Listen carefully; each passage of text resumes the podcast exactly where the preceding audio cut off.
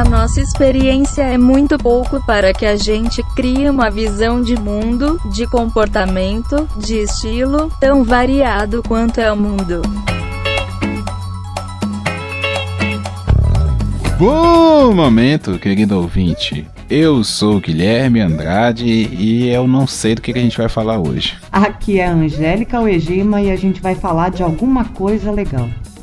Não tenho tanta certeza. Aqui é Paulo Zanella e nós já estamos há mais de uma hora falando sobre nada. E está começando o Papo de Calçada. Swingando, swingando, swingando, swingando.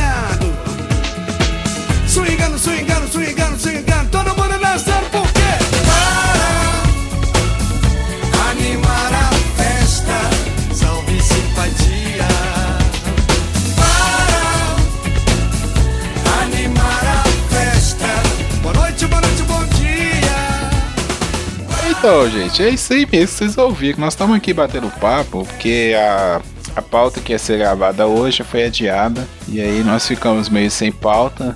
Mas um, surgiu uma, uma ideia interessante aqui da gente falar um pouco sobre intolerância. E a partir disso também falar sobre outros assuntos aí que vierem. Mas acho que o, o que a gente pode focar mais aqui hoje é, é sobre a intolerância, que é uma coisa que vem sendo praticada, né, atualmente, praticada por muitas pessoas. Acho que não sei se é por causa de ansiedade, se é a pressa, se é a falta de paciência, o que que é, mas as pessoas estão intolerantes, né? Tem dificuldade de ouvir opiniões diferentes, de até mesmo de discutir alguns assuntos, né? A pessoa não quer nem é, ouvir as ideias, trocar uma ideia. Uma das coisas que a gente fica até que gosta de gravar aqui no Papo de Calçada, é, muitos elogiam até. É por causa disso, né? Que é um ambiente que a gente até consegue trocar essa ideia, ouvir o outro, mas no, no dia a dia tá, tá bem complicado, né? Assim, eu, eu acredito que um- um- uma ideia como essa, ou, ou uma questão comportamental como essa, não tem uma única causa. São várias coisas que alimentam, retroalimentam e acabam e causam, na verdade, uma situação como essa.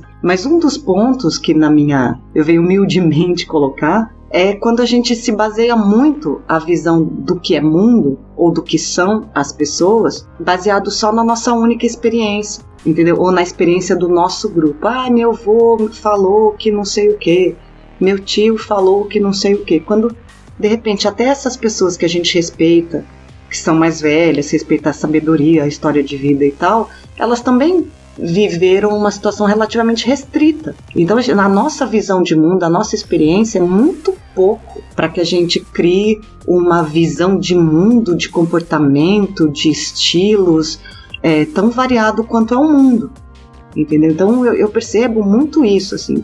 Né? Não vai ser uma única causa que vai gerar uma reação tão drástica e tão complicada como o desrespeito, a, a, como a intolerância. Mas eu vejo esse elemento muito forte, sabe? Na minha visão de mundo, na experiência que eu tenho, eu e meu grupo, tal coisa é assim, porque os islâmicos são assim, não sei o que, porque os o pessoal de Batuque é assim, porque os gays são assim, porque o movimento feminista é tal coisa. Então a gente fica taxando muitas coisas baseadas às vezes numa visão tão, tão mínima, numa experiência tão parca. E eu vejo esse, isso como um grande problema. A gente achar que a nossa visão de mundo corresponde ao que é o mundo. A gente nota uma, uma coisa engraçada que acontece, é que quando eu ia na escola, o, a gente eu falava muito do globalismo, ah, o mundo vai ficar todo conectado, todo mundo vai ter acesso às informações, né? A gente usava muito isso em geografia. A gente percebe agora que a gente vive esse mundo globalizado, que talvez as pessoas tiveram acesso às informações que elas estavam procurando, né? Nem o Pirula fala, a ciência só está certa quando con- é, concorda comigo. As pessoas acharam uma pessoas que concordam com elas, né? E acabaram se fechando na bolha, podendo ser intolerantes juntos. Talvez o mundo sempre foi intolerante, mas as pessoas não tinham como explanar isso, né? É, dizer o que, que eles, a- a- o que elas gostavam e não gostavam. E hoje elas dizem isso muito livremente, é, muito baseado na ideia de não ter punição, de você falar o que quiser e não ser punido, né? um fenômeno novo que estamos vivendo, mas também vem é, muito por causa dessa facilidade de comunicação que temos agora, de você falar uma, qualquer merda e você achar pessoas que concordam com você. Aí fica mais forte a tolerância. Um grande problema que a, que a internet trouxe, né? É a união dos idiotas, né? Então tem muito idiota que antigamente era era sozinho, a sua idiotice se restringia ao seu, ao seu núcleo ali, e agora os idiotas do mundo estão dando os braços, né, segurando a mão, ninguém solta a mão de ninguém, e estão fazendo essa força toda, e a idiotice está se propagando a níveis globais, né. Até a gente estava conversando aqui sobre política antes, né, de, de, de começar a gravar, eu vejo que, por exemplo, fenômenos políticos estão se tornando mais estão se tornando maiores, mais rápidos, sabe? Se a gente for pegar historicamente, lógico que há uma escalada, sabe? Por exemplo, o, o nazismo, né? O, o nazifascismo, ele não foi uma coisa restrita à Alemanha, à Itália, né? Houve esse movimento no mundo todo, só que demorava, mas acho que as coisas demoravam a correr. Hoje em dia está muito mais rápido, eu acredito, sabe? Essa questão, por exemplo, dessa polarização que nós estamos tendo no Brasil, de ah, é direita, esquerda, reacionário e progressista, é coxinha mortadela. Isso tá no mundo inteiro, sabe? Isso tá no mundo inteiro. Você tem o Trump nos Estados Unidos, você tem a ideia do Brexit no, na Grã-Bretanha, você tem, sabe, vários aí que estão que estão seguindo essa mesma linha. E é, isso é um reflexo na população, né? É a população que pede isso, não, não é um político que chega lá e ah, fulano tá fazendo isso no, em tal país, então eu vou fazer aqui também. É uma aclamação popular por, por um certo tipo de movimento. Então, se a internet tem uma coisa ruim, que eu sou muito ligado à tecnologia e eu não gosto muito de pôr a culpa na tecnologia, acho que a tecnologia está aí para ser usada e, a, e se ela é mal usada, é culpa do homem, não da tecnologia em si, mas se ela tem alguma alguma desvantagem, alguma coisa ruim, é isso, sabe? De dar é, força a, a certas idiotices. Mano, mas você sabe que na internet o ponderado não sobrevive, né? Você é muito de um lado ou muito do outro para gerar clique, sabe? Gerar view. Ah, ok. O, o algoritmo não funciona para quem é, é, é centro, sabe? E isso é muito incrível, isso é coisa do Brasil, né? Alguma coisa começa lá fora, claro, a direita e a esquerda dos Estados Unidos são muito antigas, na Europa também, o Partido Conservador na Inglaterra e o Trabalhista, isso é muito antigo, faz parte da democracia. Mas no Brasil isso nunca foi tão evidente, sabe? A esquerda e a direita. É por isso que o, o, comunismo não deu muito certo no Brasil. Porque sempre foi um, algo montado, né? Para as pessoas acharem que tinha alguma coisa. De agora que a gente tem uma polarização forte, né? A gente sabe declaradamente quem é esquerda e quem é direita. O brasileiro ele exagera, né? Ele leva isso a outros patamares. Cara, aconteceu um fato muito engraçado. Eu ouvindo o Xadrez Verbal, o podcast do Felipe Figueiredo lá e do Matias Pinto. E a, essa onda radical tá na Europa também, né? Até na eleição do, do Parlamento Europeu na União Europeia. E é, é muito engraçado e que os cientistas que são eurocéticos, que são contra a União Europeia, eles foram eleitos também porque esse candidato para o Parlamento Europeu, né? Daí tem a, a, a, aba direita extrema lá que não gosta da União Europeia, né? Nacionalista demais. Mas eles são agora parlamentares da União Europeia. E daí no, na hora de cantar o hino, acho que é a oitava sinfonia de Beethoven, alguma é, alguma coisa assim, do que é o hino da União Europeia lá e tal. Eles viraram de costa pra bandeira, sabe? os parlamentares de direita. Tipo, tá ligado? Quinta série mesmo, igual o Felipe fala lá. Bom, assim, essa questão da internet, né? Eu também acho uma bruta de uma sacanagem acabar colocando uma responsabilidade sobre a tecnologia. Então, simplesmente colocar assim, ah, porque com a internet hoje os idiotas ganharam mais voz. Sim, ganharam. Mas é porque eles existem. E porque é, eles se identificam, quer dizer, atribuir um, algum tipo de responsabilidade à internet sobre isso é uma pena. Aí eu concordo com o Guilherme. Porque eu também defendo a tecnologia. Acho que ela sempre vem para agregar, ela sempre vem para somar. Ainda mais a tecnologia relacionada à comunicação ou relacionada à informação. Então, sei lá, a gente percebe é, os intolerantes ganhando muita voz, mas é porque eles, eles, eles existem, a intolerância sempre teve aí. O, o que alimenta isso é, não é a internet, porque a internet ainda tra traz tanta coisa boa, sabe, que ela trazer esse tipo de consequência é, é problema causado pelas pessoas, não por ela, sabe? Se agora esse movimento é maior porque a internet potencializa isso, ela potencializa tantos outros encontros mais bacanas do que, do que esse. Esse vai ser um efeito colateral. Mas não é um efeito colateral que foi ela que causou, mas pela, porque o problema existe. O, teve até um, um vídeo do Meteoro Brasil, né, que é, foi numa das últimas gravações que nós fizemos. Aí no final o, acho que foi o Bruno que falou assim: Ah, saiu um vídeo do Meteoro Brasil, vou, vou lá assistir. Aí eu fui assistir também. Terminou de gravar, eu fui lá assistir. E eles estavam falando justamente sobre o meme, né? Sobre os memes que, como a gente tá aí nesse caso agora do. Vamos pôr, né? Vaza Jato, né? O Sérgio Moro e Dalaiol versus o jornal Intercept, que vazou as, as conversas aí. É, inclusive, nós fizemos um episódio, quem quiser vai lá ouvir, tá bem legal, discutimos sobre o assunto. E aí, falando que a, a, as notícias elas estão perdendo espaço para os memes, por causa que a internet ela facilita, bababá, a difusão da mensagem curta e vazia, ela é muito mais rápida graças à internet e tudo mais. É bem nesse sentido, né, que ah, nós estamos ficando mais não burros, mas tendo menos, buscando menos o conhecimento graças às inúmeras facilidades que a internet nos dá e a gente fica atolado de informações inúteis e acaba não procurando informações úteis.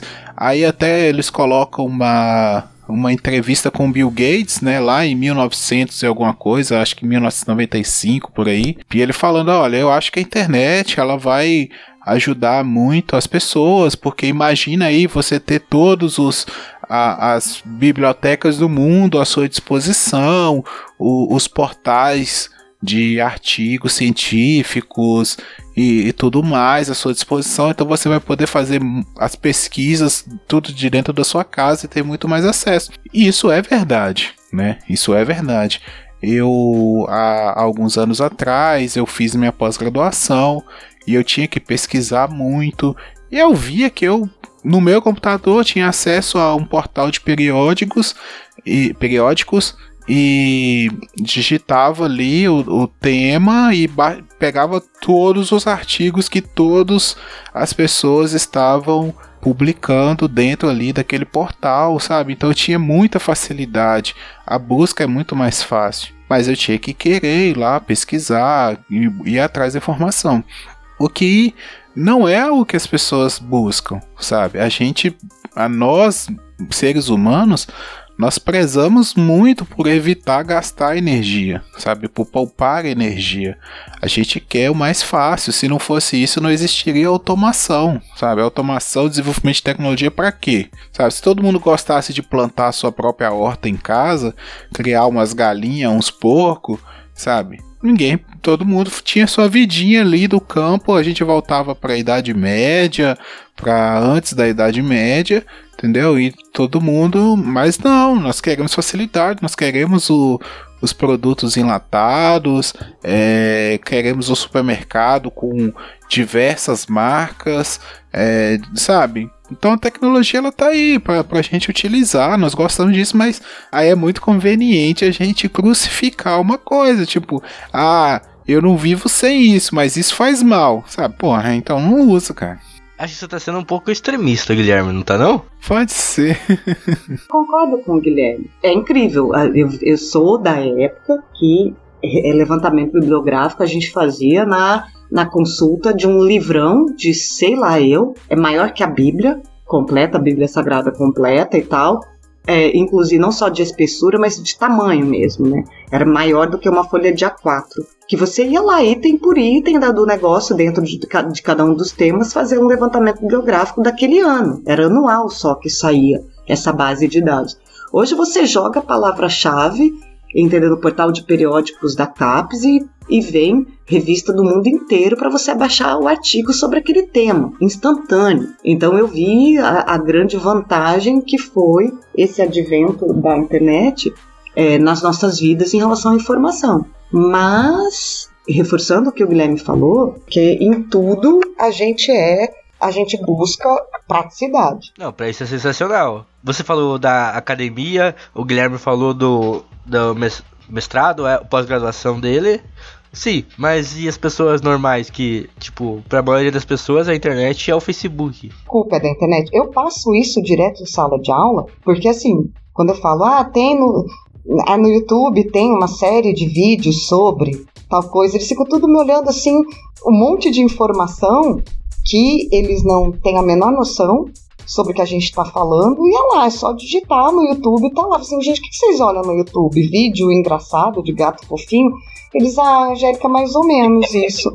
Existe sim uma preguiça Entendeu? A internet tá cheia. Tem livro pra caramba. Entendeu? Tem livro para baixar de graça na internet, poxa. Questão de tem muita coisa na internet. Há um tempo atrás eu fui fazer um concurso e eu sou da área de engenharia, né? Controle e automação. É uma área assim bem específica é, para estudar, assim é, é, até meio difícil porque você tem poucos livros sobre o assunto. Né? Normalmente todo mundo estuda pelo mesmo livro porque são poucos autores. É uma área muito nova ainda. Né, recente, tem pouco material de estudo. Mas estudando, pesquisando, eu achei muita coisa na, no YouTube, por exemplo, de aulas. Por exemplo, teoria de controle moderno eu achei um professor ah, lá de São Paulo, alguma universidade de São Paulo. O cara tem um canal e ele coloca os vídeos lá, explicando as matérias. E eu fui estudar pelo canal dele, vi várias é, videoaulas dele, achei muito interessante a forma que ele explica. Então tem sim, tem, tem material. Agora eu queria puxar também um assunto pro outro lado aí, que é a questão da, da, da gente entrar às vezes nas discussões também se a gente cair na, na, nas pilhas, né? O Paulo tá aqui pilhando a galera, mas se a gente, às vezes a gente cai numas pilhas que não tem necessidade, sabe? Às vezes eu, eu me pego assim, ficando revoltado com a coisa, falo assim, caraca, como isso, sabe? Como uma pessoa pode falar uma coisa dessa? Tem, tem vezes que a pessoa é, é intolerante que vale a pena você tentar mudar a visão daquela pessoa, é, tentar dar um outro ponto de vista para ela.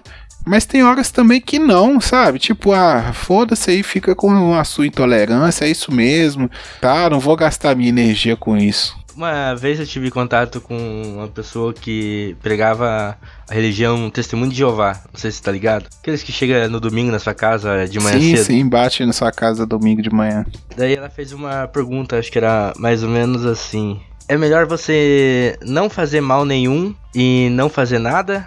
Tipo, você não, você não faz mal nenhum, sabe? Só faz Isentão. o bem. Isentão. Ou é melhor você ajudar as pessoas que estão fazendo mal a não fazerem mal? Hum, difícil, hein? Eu não sei a resposta. É uma pergunta pro ouvinte aí. Eu vou me meter, porque acho que as duas coisas são tão ruins quanto. Nenhuma delas se salva. A partir do momento que você tem qualificação, capacidade é, para fazer uma coisa boa, o fato de você se omitir te coloca junto, te coloca no mesmo patamar do que quem tá causando alguma coisa errada. Eu, sinceramente, aí eu sou bem radical. Poder fazer e não fazer nada por opção, nada de nada eu tô falando, entendeu? Não tô falando assim, ah, nossa, tem um gatinho chorando na rua e eu não tô fazendo nada, blá blá blá, deixar o gatinho. Não, não, eu tô falando naquilo que você pode fazer. A omissão é extremamente difícil de ser aceita dentro daquilo que cada um podia fazer alguma coisa. Então aí acaba sendo aquela coisa, né? Só eu acabo só tendo algum tipo de empatia para a dor que eu conheço. Existem coisas que não adianta, existem coisas que a gente precisa passar para saber o que aquilo significa. Por exemplo, eu só fui entrar nas campanhas, me cadastrar no Redome, que é aquele Banco Nacional de Doadores de Medula Óssea, quando eu tive um primo com leucemia linfóide, né? Que, é, que a única saída era transplante. De medula. Claro, né? Era uma coisa que a gente via tão pouco falar sobre isso, tipo, 15 anos atrás. Então, claro, a partir do momento que alguma coisa dessa chega perto de autismo, eu só fui entender mesmo o que é o autismo, os espectros do autismo e tal, quando uma amiga minha teve um filho autista. Então tem coisa que, claro, a gente precisa, são, o mundo tem informação demais para a gente gerar empatia com tantas causas. Mas, poxa vida, entendeu? Precisa acontecer alguma coisa cotidiana com a gente, para a gente ir atrás de se preocupar com a dor do outro, é, entendeu? O mundo tem muita dor, tem muita alegria, mas tem muita dor também. Não ajuda, não faz nada, não ameniza quem não quer. E eu acho que isso é tão ruim quanto ser causador dela. Para mim não tem diferença não. E até quando você, tipo, não se torna chato? Deixa, tipo, dar um exemplo. É, o efeito estufa. Muito do gás do efeito estufa é gerado pelas vacas. No Brasil tem mais vaca do que gente, tá ligado? Se, tipo, um quarto das pessoas deixasse de comer carne, o gás do efeito estufa ia diminuir muito. Só que os veganos, os vegetarianos, muitos deles não comem carne por causa do, do maltrato aos animais e tal. Não pensando no efeito estufa. Mas é que você descobre que se você não comer carne, você vai reduzir o efeito estufa. E você sabe disso e você fala, ah, tô fazendo minha parte. Ou eu tô economizando água, tô fazendo minha parte. Foda-se os outros. E você ir lá é, falar pra pessoa, ó, oh, se você fazer isso, você vai economizar água, ou você não vai contribuir pro efeito estufa. Até que ponto você não é o chato? Você tem que falar pra pessoa quantas vezes isso até você não se tornar o chato. Eu tenho um grande problema com convertido. E não, não é o. É porque assim, às vezes a gente liga ah. a palavra convertido à religião. Mas não é só a religião.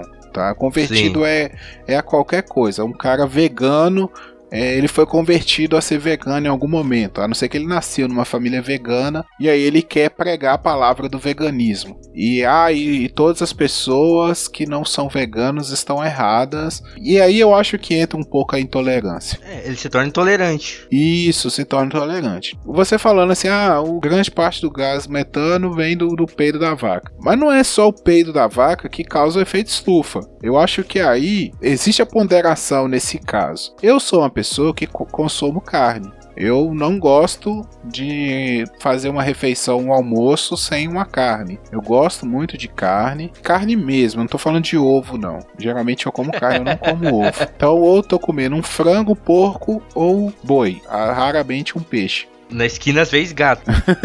eu não deixo, cara, não vou deixar. Agora é aquela coisa, eu vou fazer uma refeição, eu não como só carne, eu como uma porção de carne que eu acho que toda pessoa deveria poder consumir, sabe? Sei lá, um, uns 100 gramas, 200 gramas de carne, não sei quanto pesa um bife, né? Nunca pesei um bife, mas sabe, um bife ou dois pedaços de carne cozida, um, uma colher, duas colheres de carne moída, uma coisa assim, sabe? Uma, uma porção normal, eu acredito que seja normal de uma pessoa do meu tamanho, do com meu peso consumir.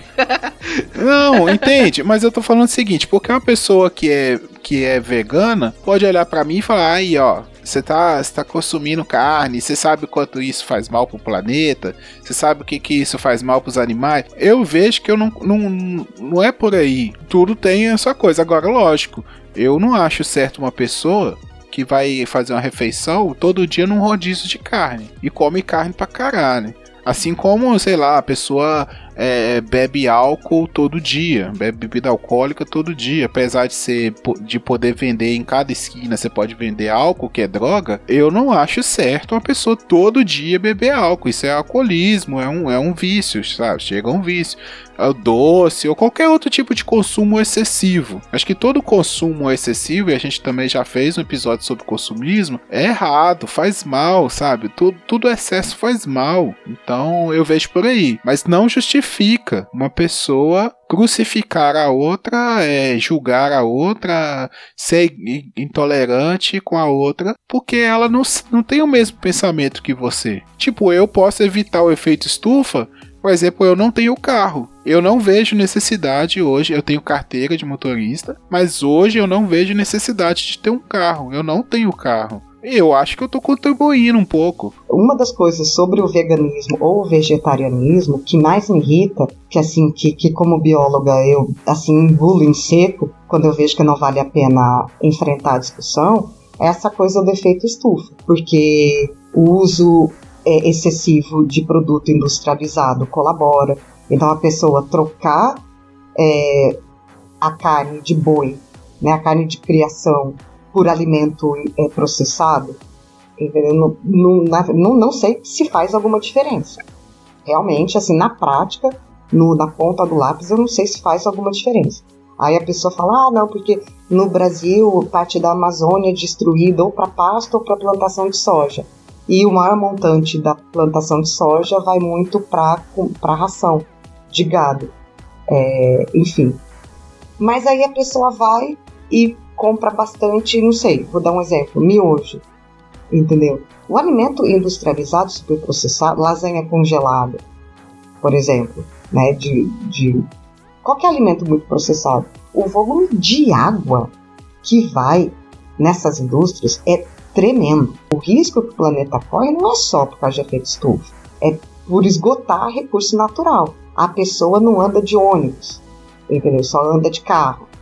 É isso que o Guilherme ponderou, é, é, é importantíssimo, importantíssimo dentro desse assunto. Aí, então, aí você vê esse, essa cobrança, essa intolerância, isso e aquilo, eu vejo vários veganos usarem a camisa assim: no meu corpo não entra sofrimento animal. Puxa vida, desculpa, mas entra. Aí o cara, o cara é, é um empresário que trata mal os funcionários, né? Então, entendeu? Trata mal pessoas. E outra, por que que sempre, é, em se tratando de sofrimento animal ou uso animal, a gente não tá livre? Entendeu? Você sabe se o seu cosmético, o seu desodorante, a sua indústria de shampoo, claro, evitar o uso dessas empresas e tal que fazem trabalho escravo ou teste em animais, imagina, teste de desodorante animal, não sei para quê, é, é, abuso. Né? Teste de maquiagem animal, é abuso. Né? Não tem porquê. Então você reduzir tudo isso, por mais que você reduza, viver a causar impacto. Entendeu? Então é legal pensar no, no que eu posso fazer sem comprometer minha qualidade de vida, sem comprometer o que eu quero da vida, sei lá, para deixar melhor o, o, o, o, planeta, ou ter menos impacto no planeta. Bacana, mas tem que pensar em tudo. Não é só deixar de comer carne, por exemplo, ou deixar de comer a carne de criação, né? Porque daí frutos do mar, peixe e tal não entrariam nessa. Mas teria que entrar o queijo, teria que entrar o ovo. E o ovo não é só o ovo que está ali na geladeira. Todos os alimentos à base de ovo, entendeu? As massas, os pães, tudo. Sorvete, tudo que vai ovo. Pão de queijo, tudo que vai ovo. Pegou no Guilherme aí. Peraí, se você quer fazer, vai fazer direito. E melhor, sem encher o saco de ninguém. Porque se você não foi forçado a viver assim, você não pode forçar ninguém também. Então, dentro desse assunto de intolerância, esse papinho de a vida que eu levo e, eu, e o que eu escolhi ser é melhor do que a vida que você leva e que você escolheu a ser, gente, isso é tão atrasado então, para mim, parece que a gente está conversando né, sobre um assunto de algo que acontecia no século XVIII. Porque eu achar que a minha forma de viver é a certa e a tua forma de viver não é, e te criticar por isso, em relação a hábito alimentar, por exemplo, entendeu? Em relação a a forma com que você conduz a sua vida sexual, a forma com que você gasta o seu dinheiro, a religião que você tem. Então a escolha que você fez não te deixou feliz. Porque se a escolha do outro te incomoda, por que você não tá feliz com a sua? É, você tá, parece tá frustrado, né? Tipo assim, eu tô abrindo mão de uma coisa que eu gosto, então todo mundo também tem que abrir mão de fazer esse sacrifício que eu tô fazendo, né? eu vejo por aí, é assim que eu percebo, exatamente assim. Aí eu tô sofrendo de alguma maneira. Porque, querendo ou não, um hábito vegano faz com que a pessoa fique muito restrita a determinados ambientes para comer, ou tenha que aprender a se virar na cozinha, ou as duas coisas. E tenha dinheiro. Queira ou não. Não, na realidade é mais ou menos, né? Na verdade, existem opções. Mano, o cara que vende o almoço para comprar janta não vai estar preocupado se tem ovo ou não tem, se tem carne ou não no prato dele. Claro, né? E a mesma coisa com refrigerante. Né? Refrigerante é muito mais barato do que suco. Detalhe que se for para ter uma alimentação correta, o hábito vegano exige bastante suplementação. Isso os veganos não contam, né? Até porque vários deles não sabem. Mas eu tenho um amigo vegano que leva isso bem a sério e, e, a opção dele foi porque ele simplesmente passou a se sentir incomodado com a ideia. Essa é uma opção dele, que eu super respeito. E ele respeita muito a minha também, é por isso que né, A gente tem altas conversas excelentes, produtivas com esse assunto, porque ele passou a se incomodar com a ideia, coisa dele, de ter em algum lugar algum animal vivendo para que ele coma, sabe? Essa ideia assim passou a incomodar ele. Então, é... isso que assim, ele não cria bicho nenhum, ele não tem gato, cachorro, passarinho nem nada, não é? Então ele não é bem aquela coisa, ah, coitadinho do bichinho, não, não é isso. Ele simplesmente passou a se incomodar com essa ideia. E isso passou a fazer fisicamente mal a ele. Interessante, né? Cada vez que ele comia alguma coisa com carne, ele ficava se, passou a se sentir tão culpado que começou a fazer mal. Então ele começou a ir atrás e ele foi fazendo a troca paulatina. Ô, Angélica, só uma dúvida. Tem algum outro animal que come carne e vegetais como nós comemos? É a dieta onívora, né? Tem, tem vários, tem vários. Tem muitas aves que são onívoros. É mamífero onívoro. Cachorro é com tendência carnívora. Na verdade, depende muito da espécie de canídeo, mas o cachorro doméstico, por exemplo, ele é onívoro. Onívoros são os porcos, o grupo dos porcos, incluindo o, os porcos de, de espécie acelvajadas ainda, além do sus. É sus, né, o nome do, do gênero do, do, do porco que a gente domesticou. ave tem bastante, ave onívora. É, primatas, existem muitos primatas onívoros, mas eu diria assim, que no, no mundo natural é mais comum você tem um grupo onívoro, o grupo dos gambás, são onívoros, grupo, vários grupos de, de roedor que ocupou cidade é onívoro. Na, no mundo natural, a gente tem animais que têm uma tendência, são onívoros, mas têm uma tendência a ser carnívoro ou uma tendência a ser herbívoro. A minha dúvida era justamente essa. Tendo esses animais, sei lá, se existe algum tipo de comportamento, sabe? Que algum deles mesmo é, tem, igual você falou, né? Tem essa tendência para um lado ou para o outro. O panda, né? Ele é carnívoro por pela linhagem dele dos ursos, mas ele come bambu, né? A ordem carnívora que faz parte do panda não é uma ordem que levou esse nome por causa do hábito carnívoro, não. A ordem carnívora que faz parte do panda, faz parte as focas, os leões marinhos, cães, gatos, enfim, hienas, aquele grupo todo, os ursos, não é o nome da ordem não é por causa do hábito alimentar, mas por causa de uma estratégia é, de dentição, que é uma modificação na dentição que serve para quebrar e a especialização hábito carnívoro fez com que essa especialização fosse usada para quebrar osso. Quando você vê cachorro, gato comendo, eles mastigam tudo de lado, né, porque eles quebram tudo com essa modificação dentária. Então é por causa dessa modificação dentária que deram o nome para a ordem carnívora. Não é por causa da estratégia alimentar. Então os ursos eles têm esse ancestral que tinha esse aparato dentário e os pandas derivaram para um lado que perdeu isso e modificou para outra coisa. Virou vegano. Virou vegano. Mas se der carne, se ele não tiver nada para comer, ele vai comer carne. Não vai, Paulo. Deixa um, um jacaré com fome e oferece um abacaxi descascado. Ele vai comer você, né? né? O, o, o, grupo, o bicho, ele tem todo um aparato dentário, eh, de estímulo e até digestivo para aquilo. Bicho que é herbívoro, ele não tem como digerir uma quantidade monstra de proteína animal desse jeito. Por exemplo, vou pegar o, o exemplo extremo, né? Que no, com as coisas que eu passei com o Chip eu, aprendi, eu aprofundei um pouco. Mas são poucos grupos que são unicamente carnívoros. Tubarões, crocodilos, algumas serpentes e gato, que são essencialmente carnívoros. Eles não incluem item de origem vegetal na dieta, no mundo natural. Quando você vai olhar a composição de ração, uma base importantíssima das rações secas é a base de grão. Grão tem muito amido. Gato com a sua origem 100% carnívora, não tem a enzima para digerir amido na boca, não tem amilase salivar. Isso significa que o amido, quando ele passa pela boca, ele vai para o estômago do mesmo jeito que ele entrou. Chega lá, na hora de sair do estômago, outro lugar que poderia produzir a enzima de digerir amido é o pâncreas.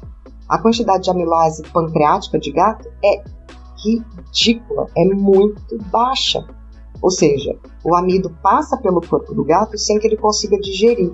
Ao longo da vida, alguns gatos podem gerar problemas de quadros inflamatórios causados pelo excesso de amido, que passou pelo corpo, que glicolizou o corpo e não foi digerido. Então não é assim, o bicho está com fome, ah, deixa o, o, panda com fome, ele vai comer carne. Não vai, ele não tem aparato para aquilo. A gente imagina isso porque a gente é onívoro.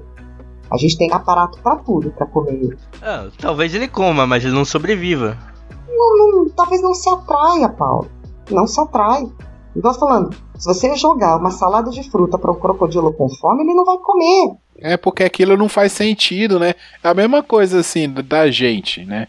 A pessoa tá com fome. Aí, sei lá, tem um pedaço de madeira, um pedaço de bambu em cima da mesa. Mas você não vai nunca pensar em comer aquele pedaço de bambu porque não, não faz sentido para você que aquilo ali é comida, sabe? Aquilo não é comida, você não considera comida. Então, se você joga um pedaço de carne, ele não entende aquilo ali como comida, né? Ele não vai olhar aquilo ali como. Acho que esses animais são muito intolerantes. eu tô zoando, galera. Eu não, tô, eu tô, não vou falar com a. Não vou combater isso com a. Com uma bióloga, com certeza ela sabe muito mais do que eu, tá? tô zoando, galera. Não, só quero falar que a minha opinião não, não vale mais do que um fato científico, entendeu?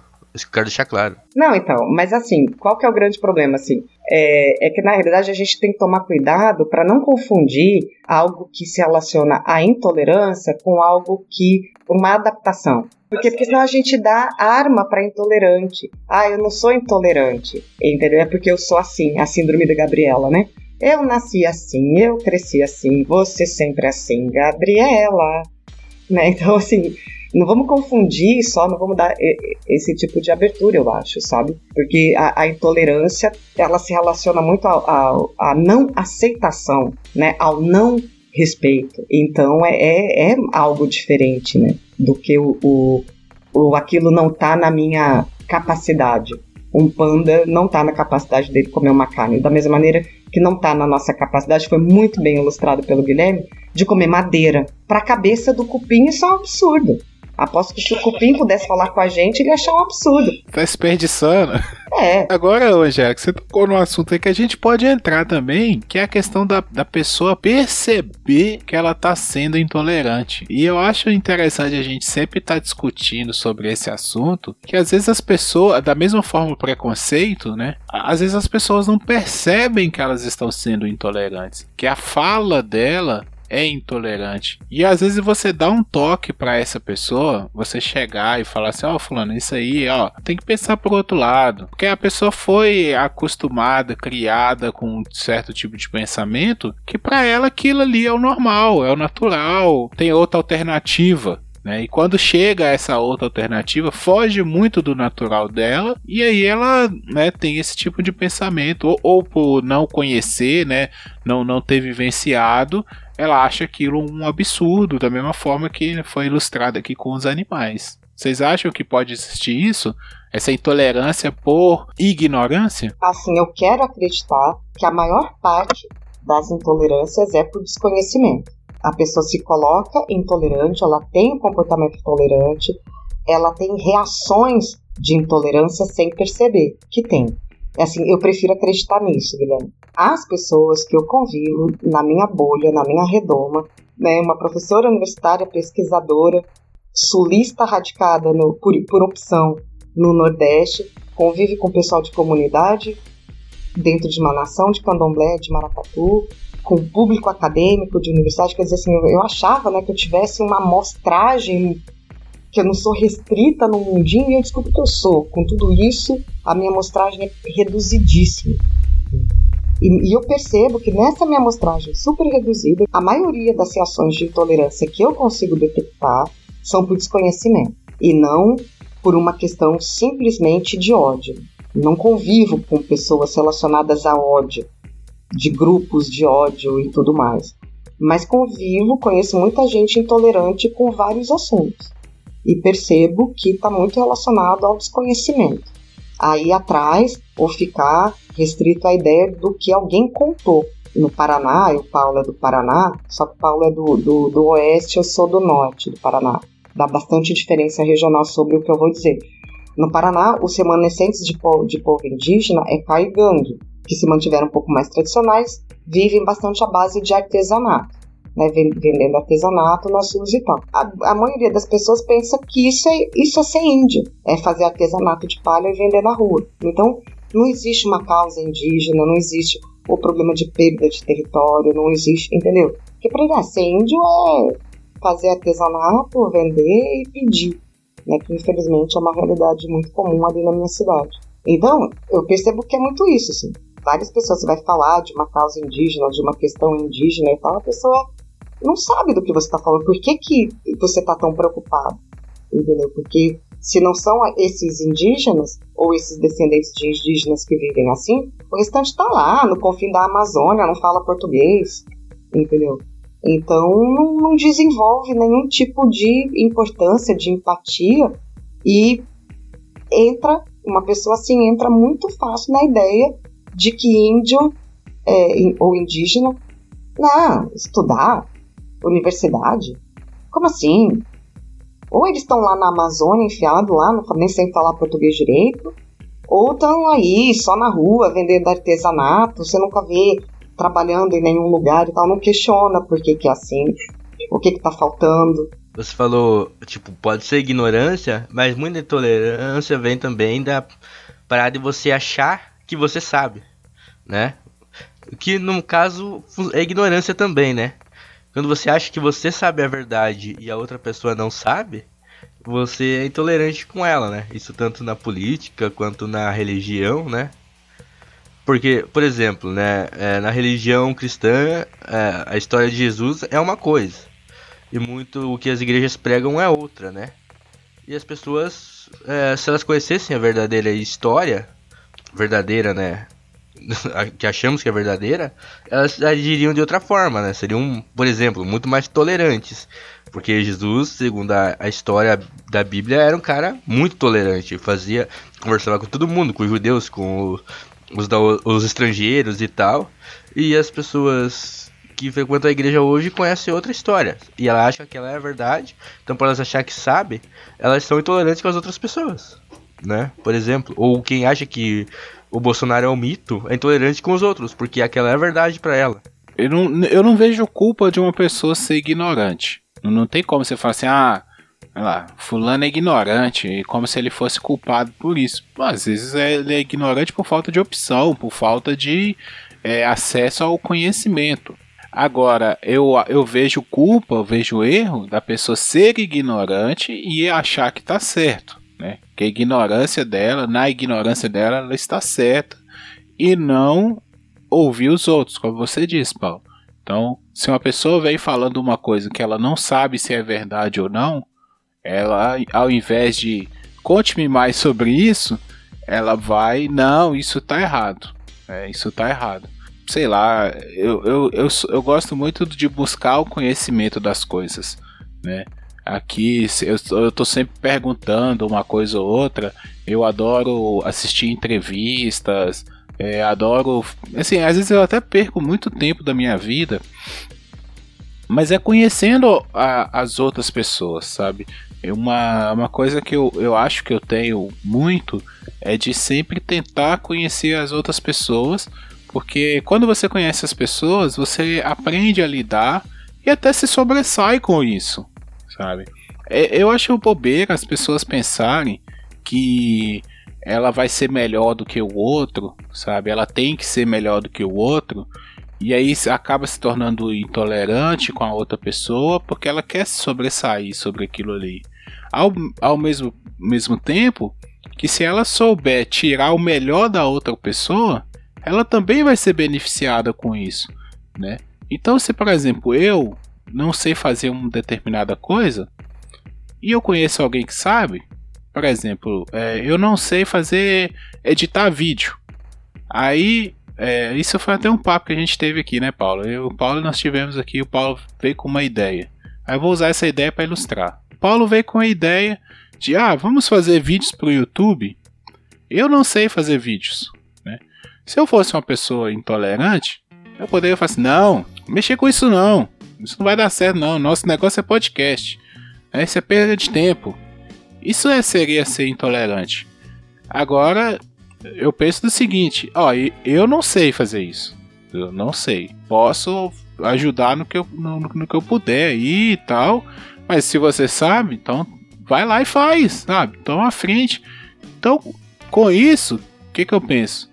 Já que ele tem essa facilidade, ele tem esse talento, ele faça, ele vai, e quem vai ganhar com isso somos todos nós.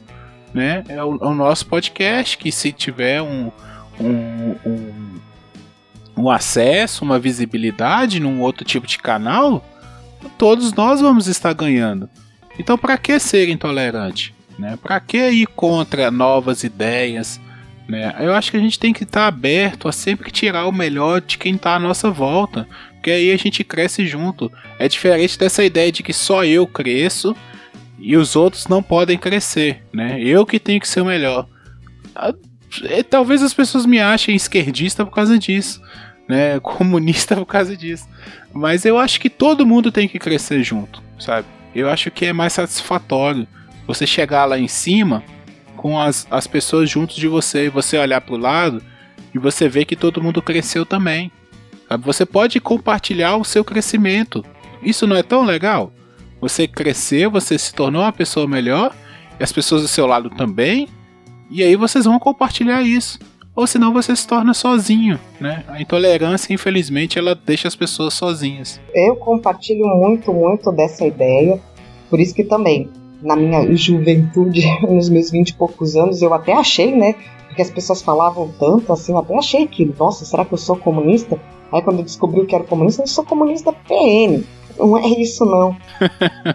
né? Depois isso virou brincadeira e eu até por um tempo fiquei falando que eu era só para encurtar o caminho encurtar a discussão. É, mas nossa, o comunismo não tem nada, na verdade isso tudo não tem nada a ver com um posicionamento social político, né?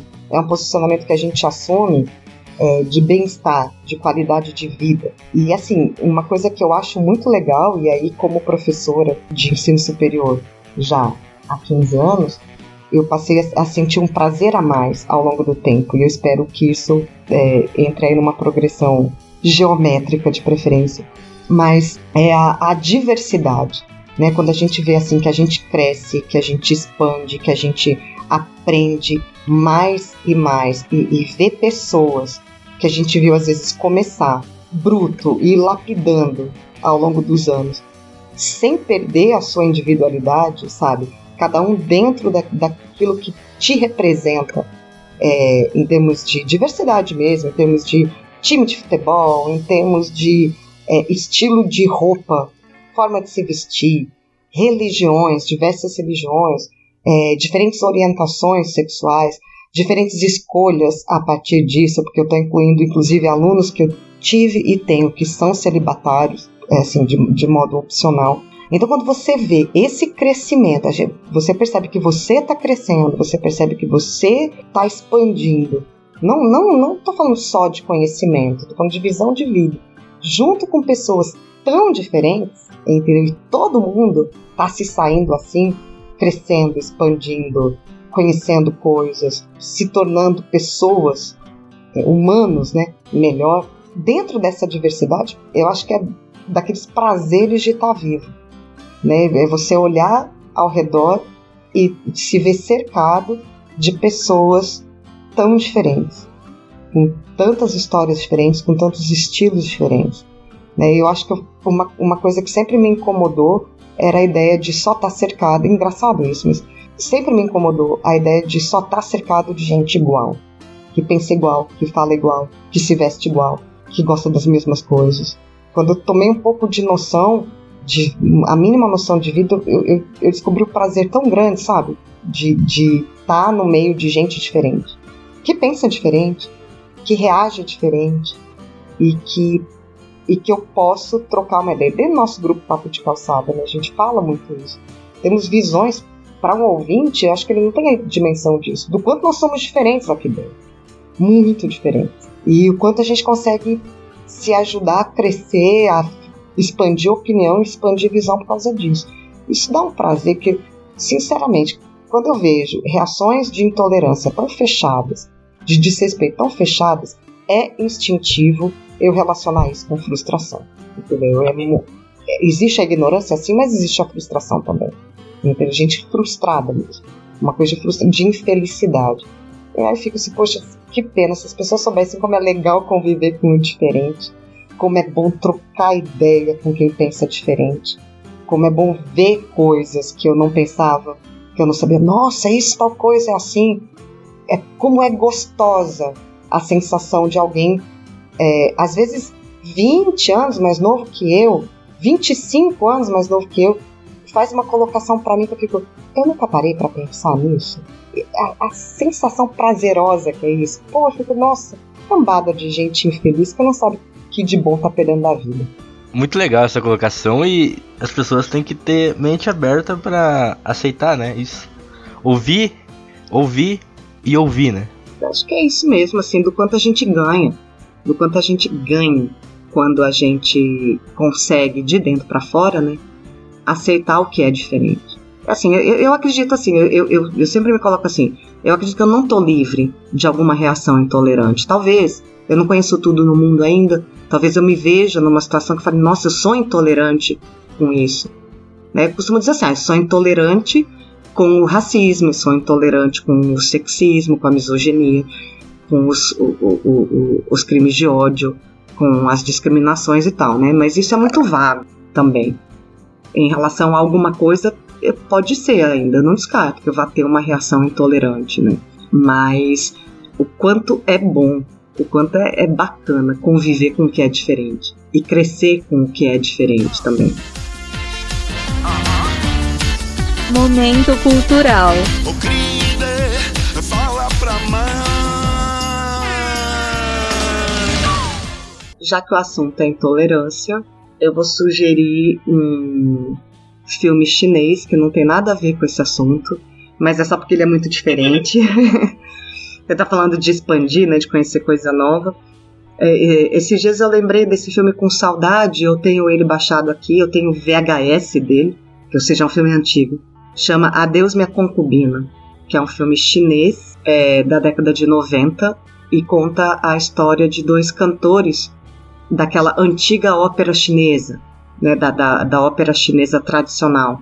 E tudo que eles passam durante a infância, porque eles são órfãos, eles são jogados dentro de um orfanato, são criados ali dentro com toda a rigidez e, e falta de calor humano.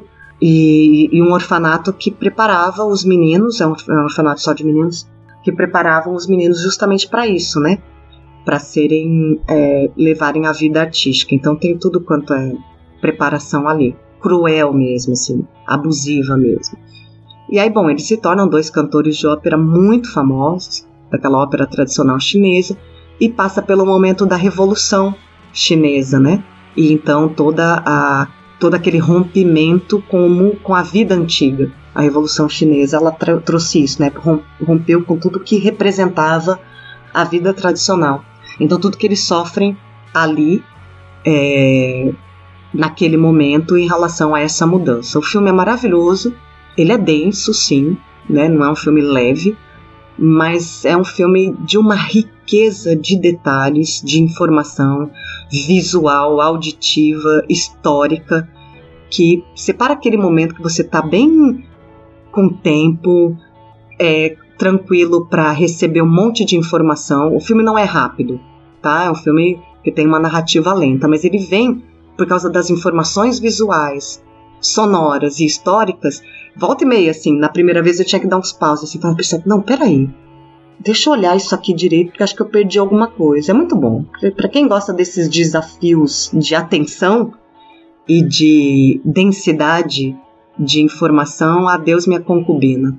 É maravilhoso. É um dos filmes que eu vejo e revejo ao longo da minha vida com bastante prazer. Eu vou indicar uma algo que também não tem nada a ver com o assunto de hoje, mas também acho que não precisa de muita divulgação, porque é bem foda o canal do, do Lito no YouTube, chama Aviões e Músicas. Lá ele conta histórias da aviação, como funciona o avião,